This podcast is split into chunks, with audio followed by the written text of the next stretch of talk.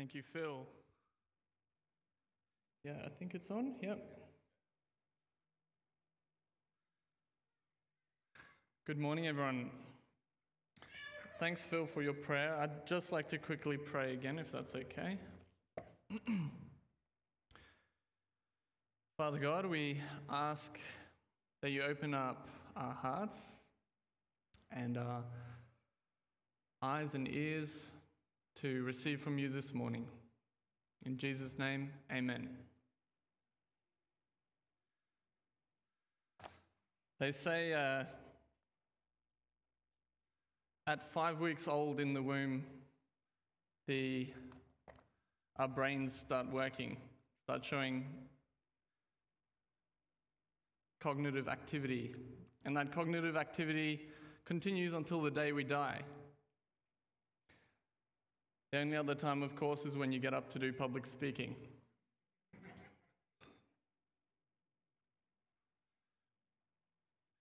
Today I'll be preaching from Ephesians.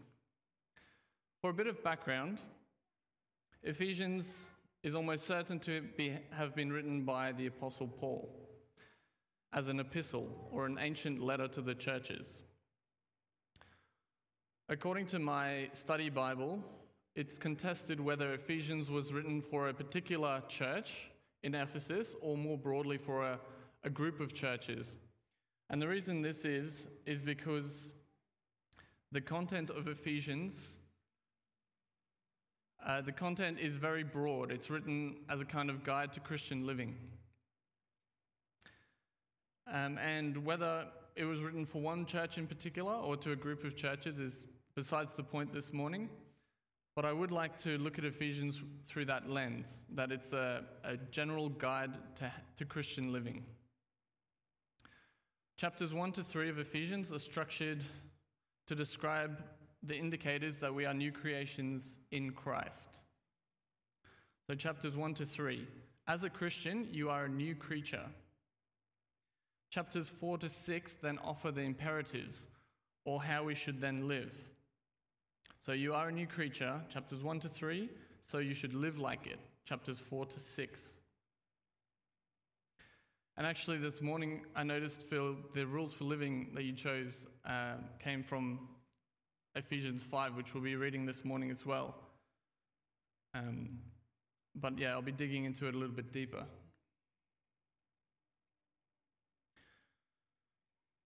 Let us read Ephesians 4, verse 29 to chapter 5, verse 2. Do not let any unwholesome talk come out of your mouths, but only what is helpful for building others up according to their needs, that it may benefit those who listen. And do not grieve the Holy Spirit of God, with whom you are sealed for the day of redemption. Get rid of all bitterness, rage and anger, brawling and slander, along with every form of malice. Be kind and compassionate to one another, forgiving each other, just as in Christ God forgave you. Follow God's example, therefore, as dearly loved children, and walk in the way of love just as Christ loved us and gave himself up for us as a fragrant offering and sacrifice to God. Here ends today's reading.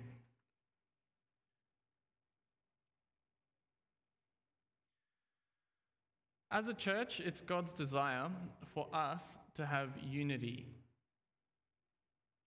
At the beginning of chapter 4, Paul begins his section on Christian living.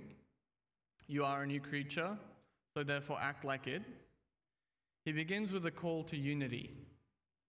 He highlights how fundamental unity is in chapter 4, verse 3 to 6, writing, Make every effort to keep the unity of the Spirit through the bond of peace.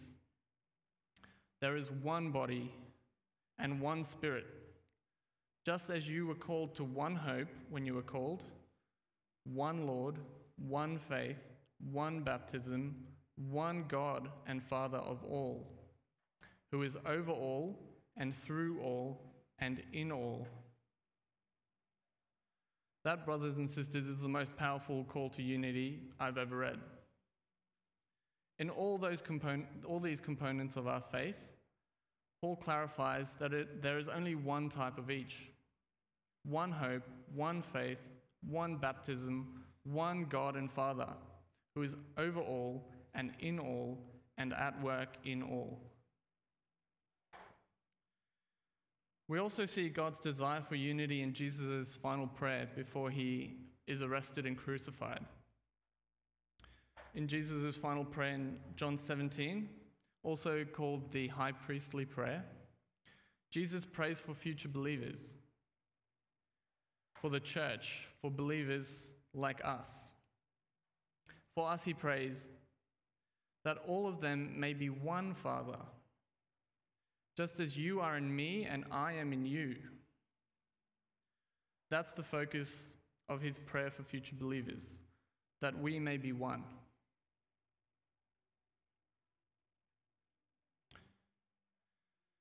It seems to me that as people, we are prone to be divided. If we look at America as the leader of the free world, they have deep divisions. The Capitol riot last year being a tipping point for a number of divisions, including political, racial, and socioeconomic. A bit closer to home, we have seen divisions about the pandemic and how to manage it. Close the borders, don't close the borders, vaccines, no vaccines, masks, no masks.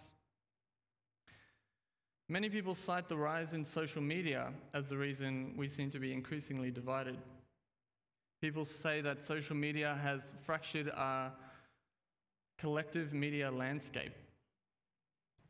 Algorithms are being used to track and record our likes and dislikes, to capture our attention through misleading con- content and extreme views. But I put it to you this morning that division is not new, and furthermore, that the root cause of our division is sin. Now, don't get me wrong, it's perfectly natural to have differing viewpoints.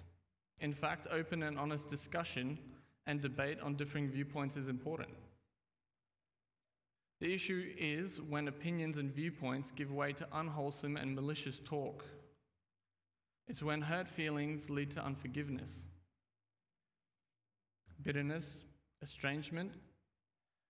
That's when relationships break apart. Sin not only impacts you personally and your relationship with God, but it also impacts on the unity you share with Christians.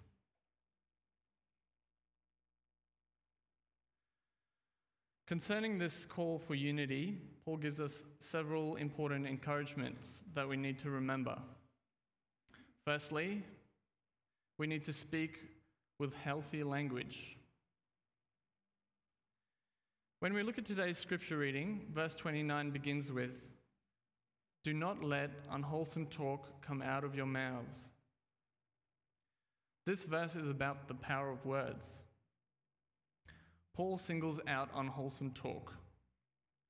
Now, I don't think what Paul's referring to here is coarse language or swear words, but rather the use of words or language to break people down. You don't have to use coarse language or swear words to do that. It might be as simple as an offhanded comment or gossiping or slandering behind someone's back. People often call it venting.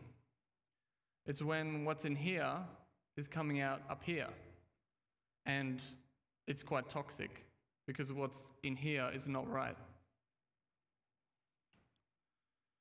The rest of, the, of verse 29 outlines outlines what should come out of our mouths words which benefit those who listen according to their needs.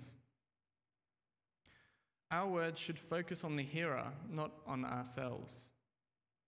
Consider what will benefit the hearer. How can you help them meet their needs?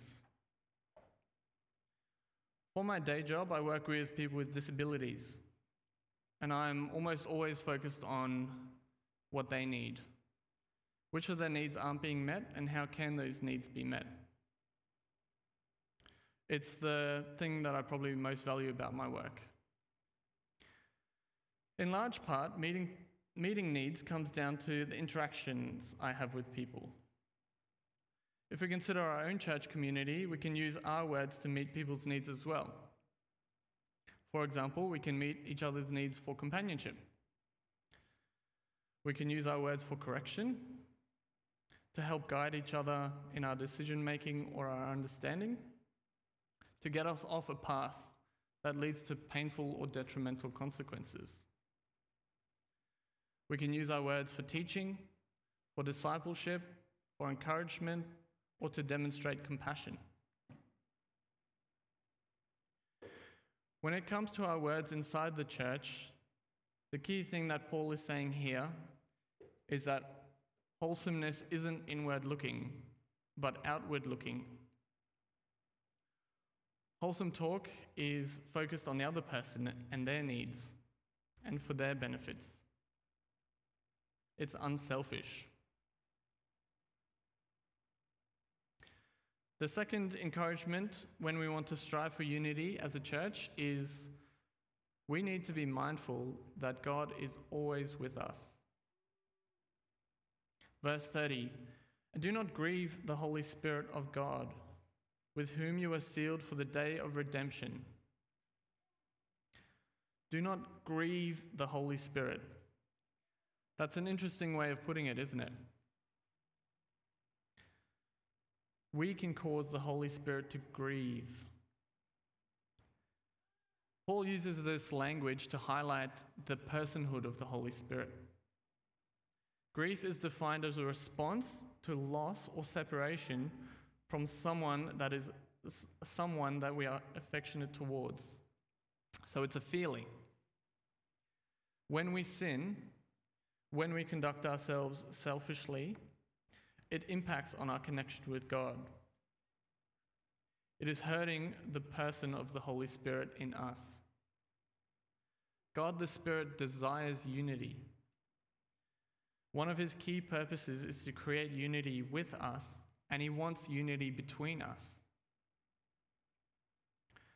By the way, many Christians wonder if they have the Holy Spirit. Here we read that if you are a Christian, then you have been sealed with the Holy Spirit for the day of redemption. So, no need, no need to pray for the Holy Spirit to appear or to be present. He is sealed in you. But try not to grieve him while he is working in you. He's working towards unity, so work with him. Thirdly, we want to be we need to be on guard against the harmful motives in our hearts. Verse 31 elaborates on some of the things which harm relationships. Get rid of all bitterness, rage, and anger, brawling and slander, along with every form of malice. Bitterness is concealed, it's deep, it's subtle, like hidden barbs. Rage and anger, on the other hand, are more overt. Whenever I read about anger, I'm reminded of the Sermon on the Mount, where Jesus com- compares murder to anger. Jesus says in Matthew 5, verse 21, You have heard that it was said to the people long ago, You shall not murder, and anyone who murders will be subject to judgment. But I tell you that anyone who is angry with a brother or sister will be subject to judgment.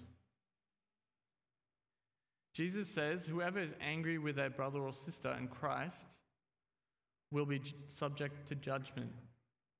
Anger is like murder of the heart, it's sin.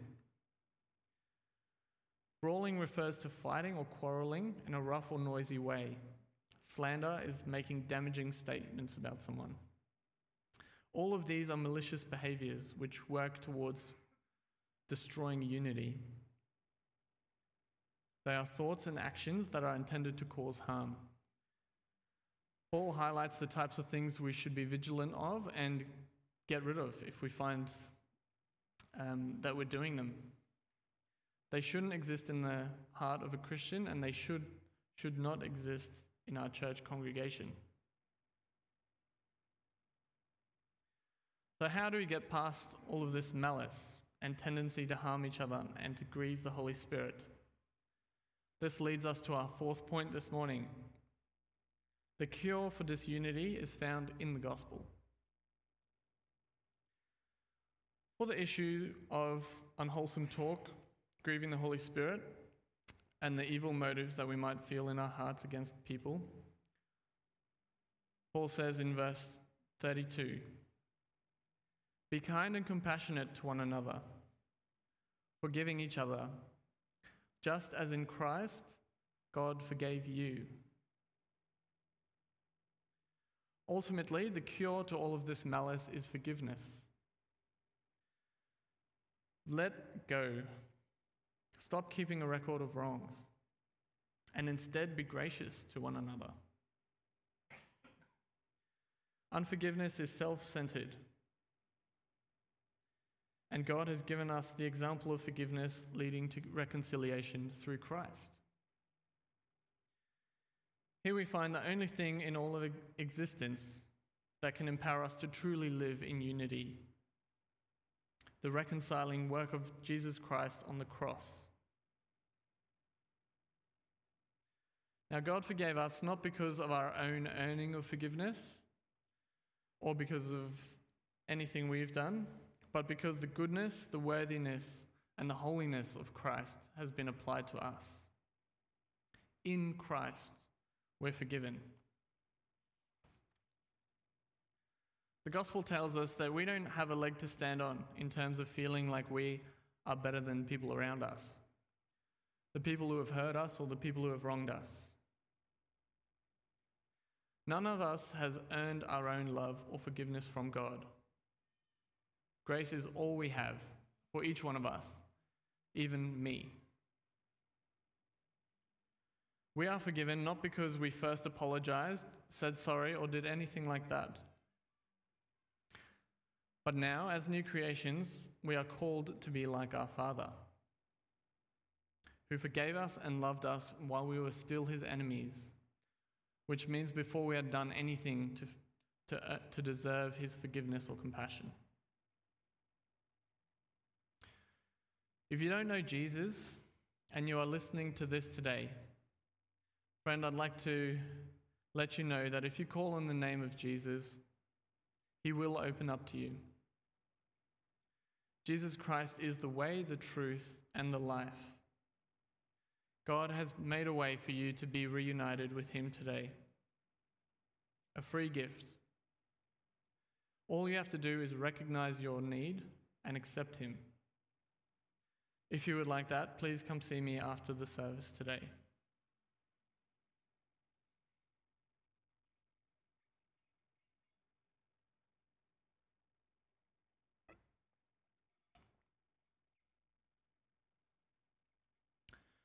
Verse 1 and 2 of chapter 5 continue.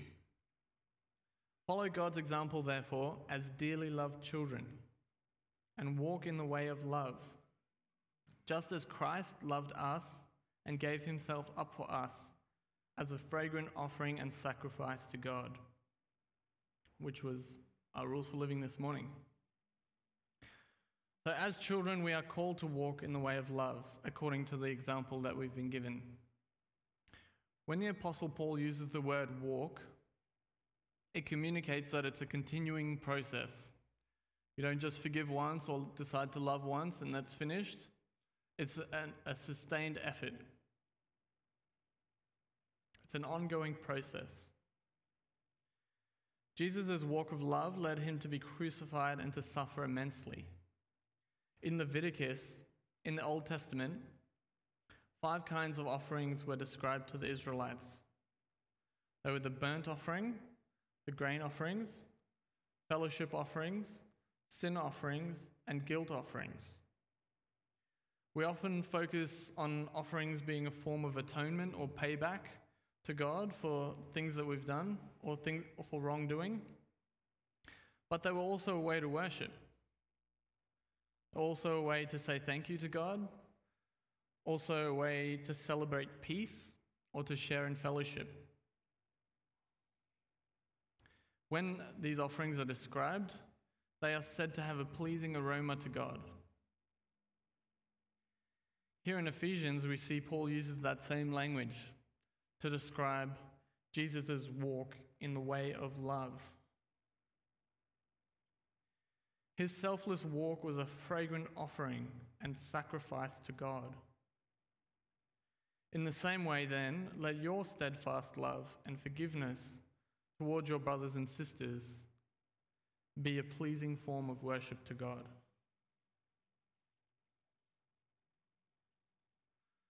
Some people may believe that they can achieve a united church community without addressing our own sin.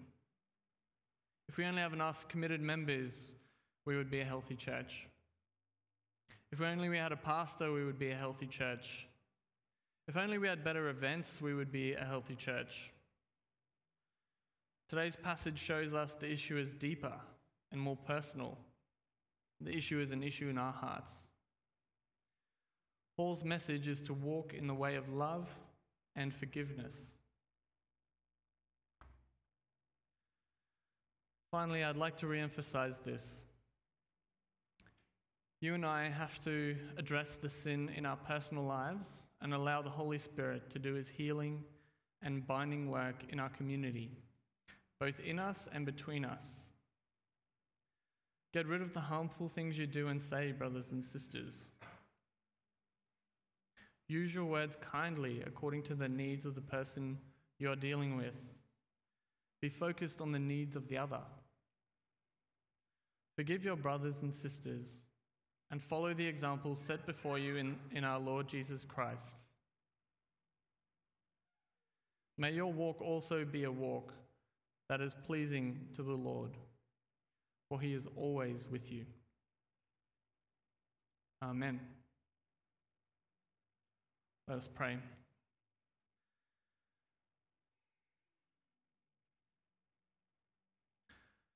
Holy Spirit, we pray, forgive us the times we've grieved you. Forgive us the, the unforgiveness and the bitterness that we sometimes hold in our hearts. Cause us, Lord, to let go and to forgive. Thank you, Lord, that you are always with us that you never forsake us. And that even, Lord, when we are faithless, you remain faithful to us. In Jesus' name we pray. Amen.